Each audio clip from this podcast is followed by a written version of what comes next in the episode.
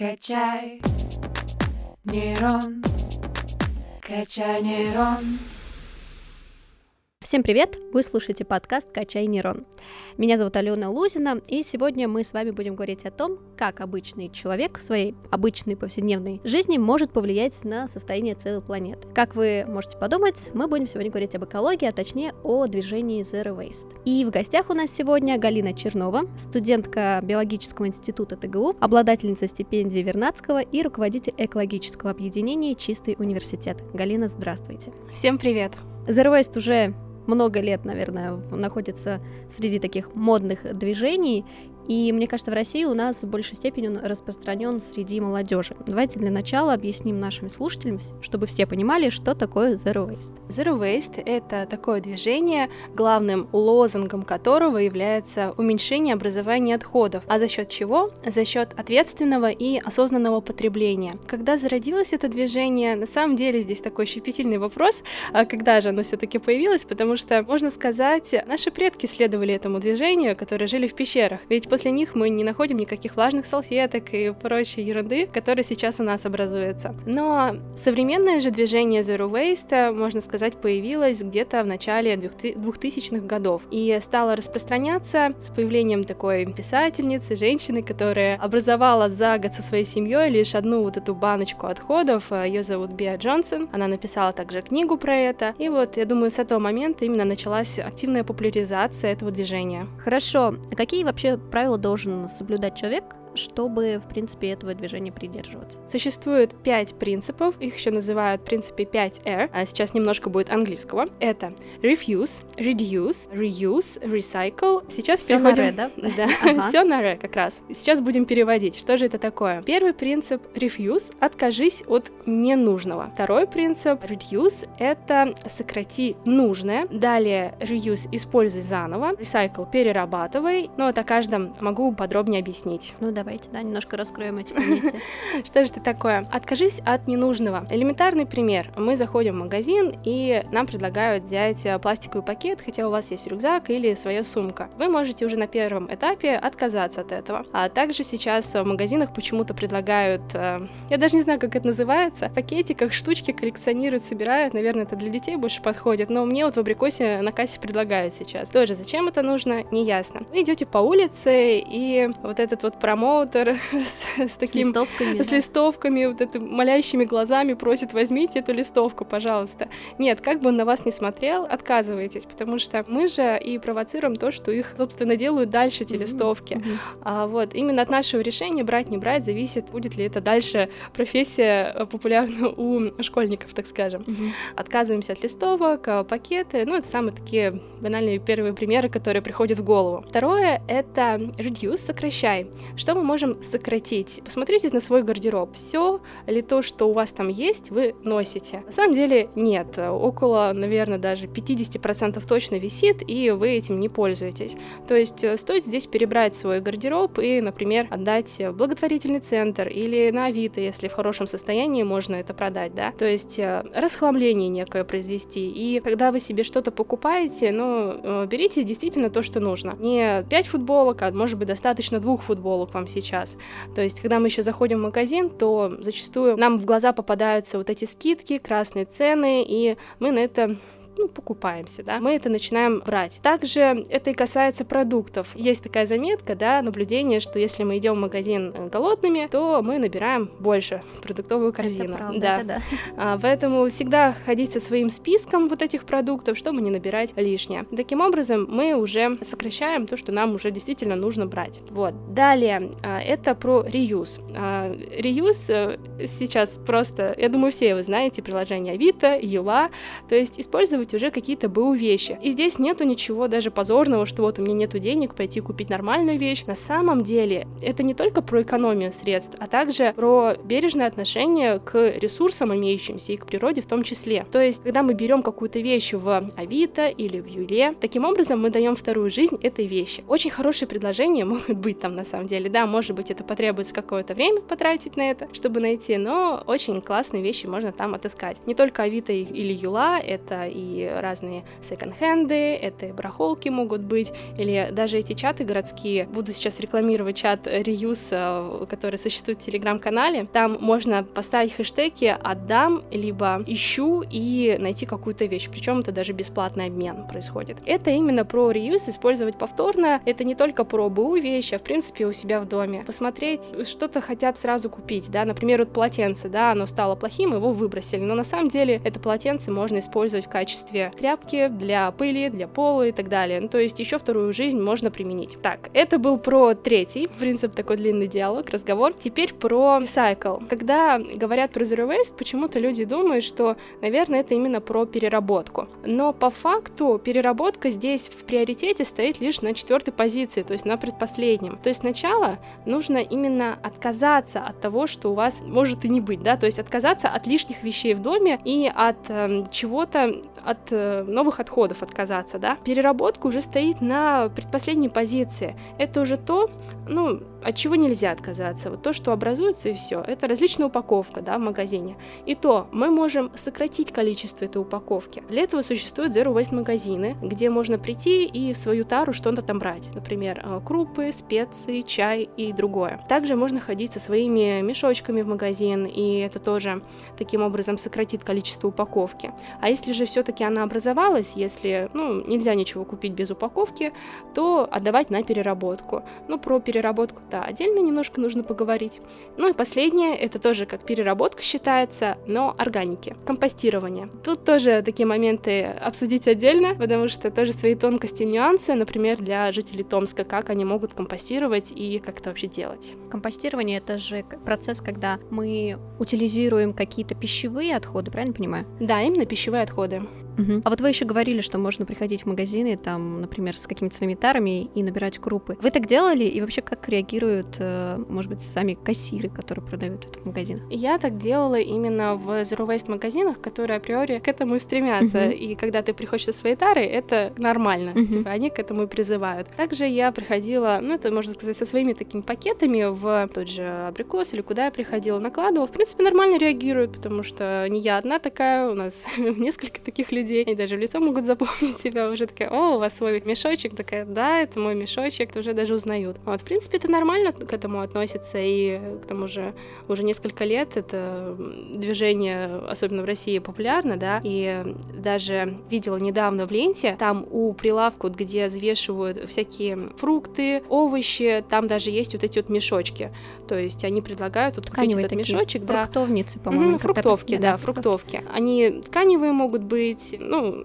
да, не тканевые бывают. То есть можно спокойно набрать, и это уже не считается чем-то таким странным. А как э, их потом, их можно стирать? Да? да, их можно спокойно стирать. А что еще из такой бытовой жизни вы можете привести в пример каких-то вещей, которые вы там заменили на более экологичные? На более экологичные. Например, отбеливатель. То есть э, можно, конечно, купить в магазине, но, опять же, это вопрос о том, как можно сократить то, что мы покупаем. А я использую то, что у меня уже есть. Это сода и перекись водорода. Я просто смешиваю, образую образую такую некую массу творожистую, наношу на 30 минут буквально, а потом а, закидываю вместе с обычным остальным бельем в машинку, и все отстирывается прекрасно. Это если какие-то именно пятна. Замечательный отбеливатель, вот пример. Чего вообще, в принципе, можно начать свой путь по уменьшению отходов. С чего начать? Вообще посмотреть на то, что вы, что вы покупаете.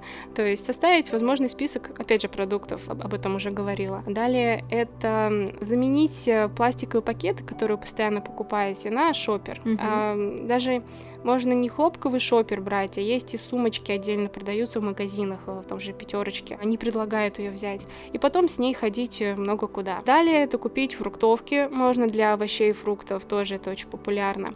А потом это попробовать, э, например, сортировать отходы. Причем я не говорю сейчас разделять на 30 фракций сразу, а начать с чего-то простого. Например, сейчас во многих домах именно в подъездах стоят уже баки для макулатуры фурнитура отдельно, для крышечек, для батареек. И начать с этого, да, э, это самое распространенное, то, что можно спокойно сдать. Потом уже переходить, например, на пластик. Пластик это уже в какой-то экоцентр приносить. Вот у нас в городе два пункта экоцентра приема, и также проходит акция. Это «Чистый мир» называется компания. Так что я бы советовала именно начать с чего-то простого, крышечки, батарейки, даже в нашем университете стоят эти баки, можно приносить и сдавать. В многих детских садиках стоят, то есть если у вас ребенок, э, вы можете вот эти вот крышечки тоже э, вместе, вместе с ребенком в садик принести. Так, это по сортировке. Пользоваться вот этими приложениями Авито, покупать э, БУ вещи, которые зачастую в очень хорошем состоянии, и самим выкладывать туда что-то, а не просто выкидывать. А я еще в интернете видела, что на самом деле это движение Zero Waste очень сильно много критикуют. Скажите, вот какие вы можете, возможно, минусы привести? Есть ли вообще эти минусы у такого движения? Да, безусловно, у всего есть как положительные, так и отрицательные стороны. В частности, по Zero Waste, что могу сказать? Zero Waste магазины, да, вот места, где можно набрать свою тару. А, то есть э, а в обычный магазин ты приходишь, все равно там нужны какие-нибудь пакетики, да, а вот свой контейнер ты набрать не можешь, они не продадут, скорее всего. А вот Zero Waste магазины, где вот специи, чай можно купить, в нашем городе он только один. В Новосибирске там, по-моему, только два. Ну, то есть очень малое количество, и то есть нужно отдельно вот э, один раз в месяц, например, вот эти вот zero waster, экологисты собираются и идут э, закупаться всем на месяц. Вот, то есть не совсем удобно. Поэтому, да, здесь есть минус, что, к сожалению, таких э, пунктов мест мало, и в обычных магазинах не всегда это доступно, например, свой контейнер что-то взять, набрать. Потом говорят про переработку, опять же, что недостаточно инфраструктура. Здесь тоже можно и поспорить, и согласиться в какой-то степени, потому что э, пунктов не всегда везде много. Они есть, но, опять же, не все люди готовы э, куда-то ехать, чтобы это сдавать. Э, не у всех есть транспорт для этого.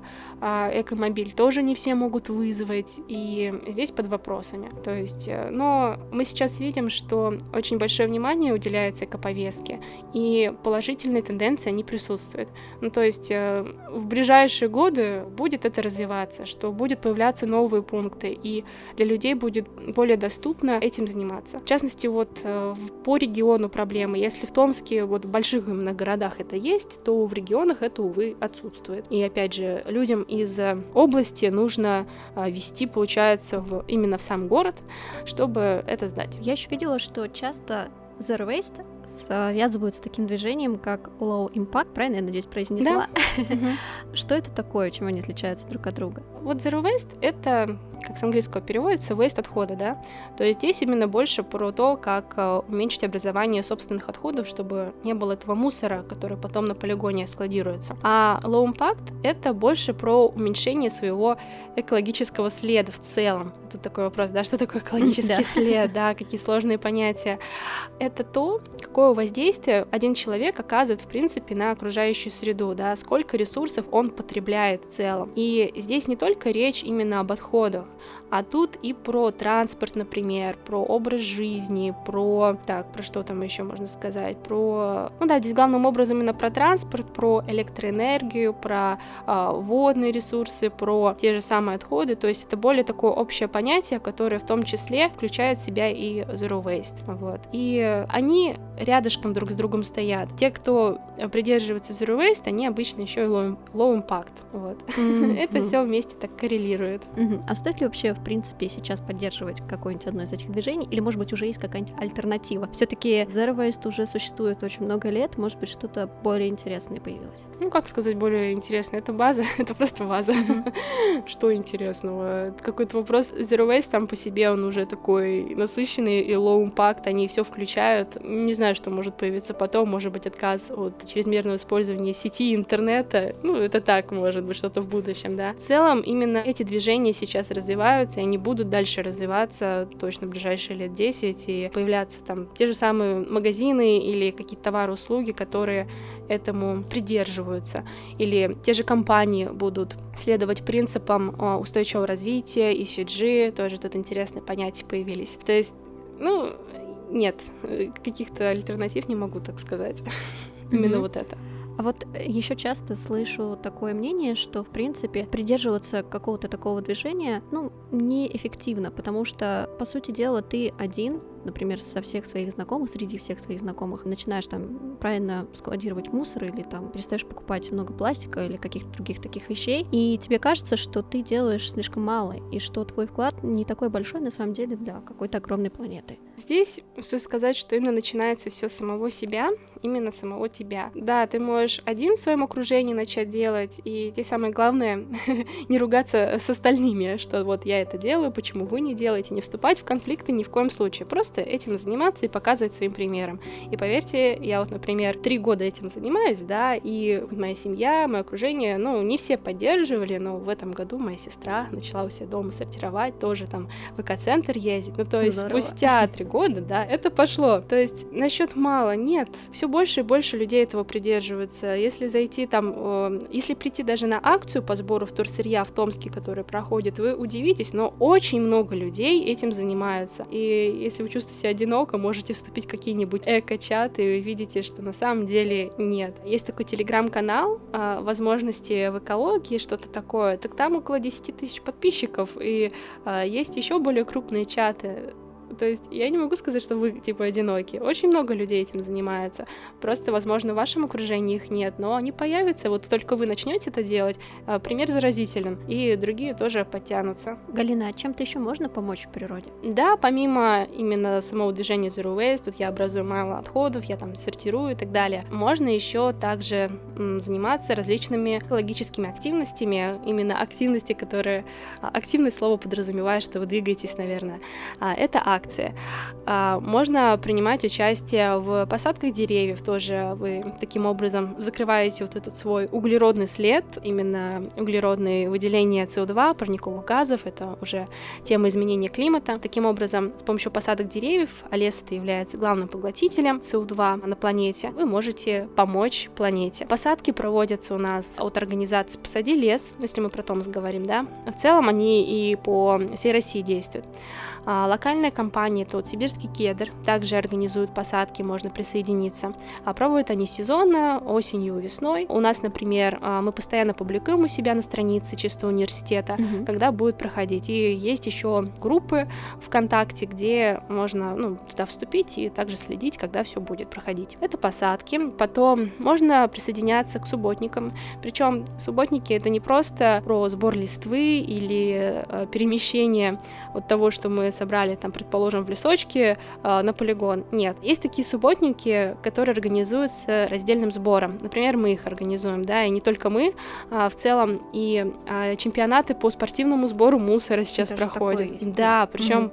два раза в год у нас проводят в Томске уже два года подряд точно. Можно участвовать в плогинге. Плогинг это когда ты бегаешь и еще мусор собираешь параллельно. Вот такой интересный квест. С раздельным сбором, да, собирать, потому что около 60% того, что на субботнике в целом а, собирается. Это зачастую стекло, это зачастую пластик от а, алкогольных каких-то напитков. И это все можно переработать, это принимается. А далее, что еще может быть? Опять же, волонтерить на каких-то акциях по сбору вторсырья э, можно. То есть, если вы сами уже знаете, как это делать, можете, можно прийти помочь и показать жителям города, как это делать. Помимо каких-то экологических акций, это было про волонтерство местное, можно попробовать и что-то другое, более такое, выйти за регион. Это заповедное волонтерство. Быть э, волонтером ОУПТ. ОУПТ это особо охраняемая природная территория. Там а, зачастую зачастую требуются помощники, которые будут э, расчищать экологические тропы, помогать туристам, тот же раздельный сбор организовать, а, рассказывать про природу, про биоразнообразие и так далее. То есть это очень интересное направление заповедное волонтерство. И где можно найти все эти возможности? А, так это а, такие платформы, как Good Surfing, это экологические смены от Ассоциации волонтерских центров на Добро.ру. Ну, то есть э, тут должны быть ссылочки где-то идти параллельно Good Surfing, АВЦ, ТЦ, какие там еще телеграм-каналы, которые публикуют разные возможности экологические. То есть это про эко-волонтерство. То есть э, не только у себя дома что-то делать, но еще в обществе быть эко-волонтером. А можете еще рассказать, э, что за движение у вас такое чистый университет? Это движение студенческое, которому уже пять лет будет в этом году. Да, у нас юбилей, могу так сказать. Как-то отмечать будете? Да, мы будем отмечать, устроим праздник э, осенью точно. Программу сейчас продумываем. В целом у нас объединение имеет несколько направлений. Это в том числе вот эко-волонтерство, это просвещение, мы проводим лекции, в социальных сетях просвещаем, э, в школы ездим, эко-уроки проводим. Далее это участие в всевозможных мероприятиях всероссийского уровня. Например, недавно я ездила на экологический Невский конгресс, который проходил в Санкт-Петербурге, и тоже представляла наше объединение. Туда собирались представители Зеленой лиги. Это такое крупное объединение, которое включает в себя множество университетов, множество эко-клубов. Вот мы тоже являемся его участником, и таким образом поддерживаем связь по всей России и делимся опытом друг с другом различных мероприятий. Потом направление — это организация мероприятий, собственно. Например, мы проводили квизы э, для студентов и для школьного возраста. Потом мы проводили фестиваль, тоже это уже речь о каких-то грантовых проектах. Мы их реализуем. И э, помимо квизов, там были и квест, э, там дебаты. Также мы даже подкаст попробовали сделать. Сейчас у нас пока думаем насчет сценариев, прорабатываем этот момент, потому что зеленые подкасты, ну, не самая популярная вещь, и думаем, что можно здесь развиваться. Это в целом про наше направление. Посадки тоже ездим. Я думаю, что после этого подкаста у наших слушателей появится желание купить себе какие-нибудь фруктовочки, завести шоп, переходить в магазин теперь только с такой э, эко-мотивацией. А вам, Галина, хочу сказать спасибо большое, что пришли к нам на подкаст. Я напоминаю, что у нас в гостях была сегодня студентка биологического института ТГУ э, и руководитель экологического объединения «Чистый университет» Галина Чернова. Всем пока-пока. Спасибо. Качаем нейроны 145 лет.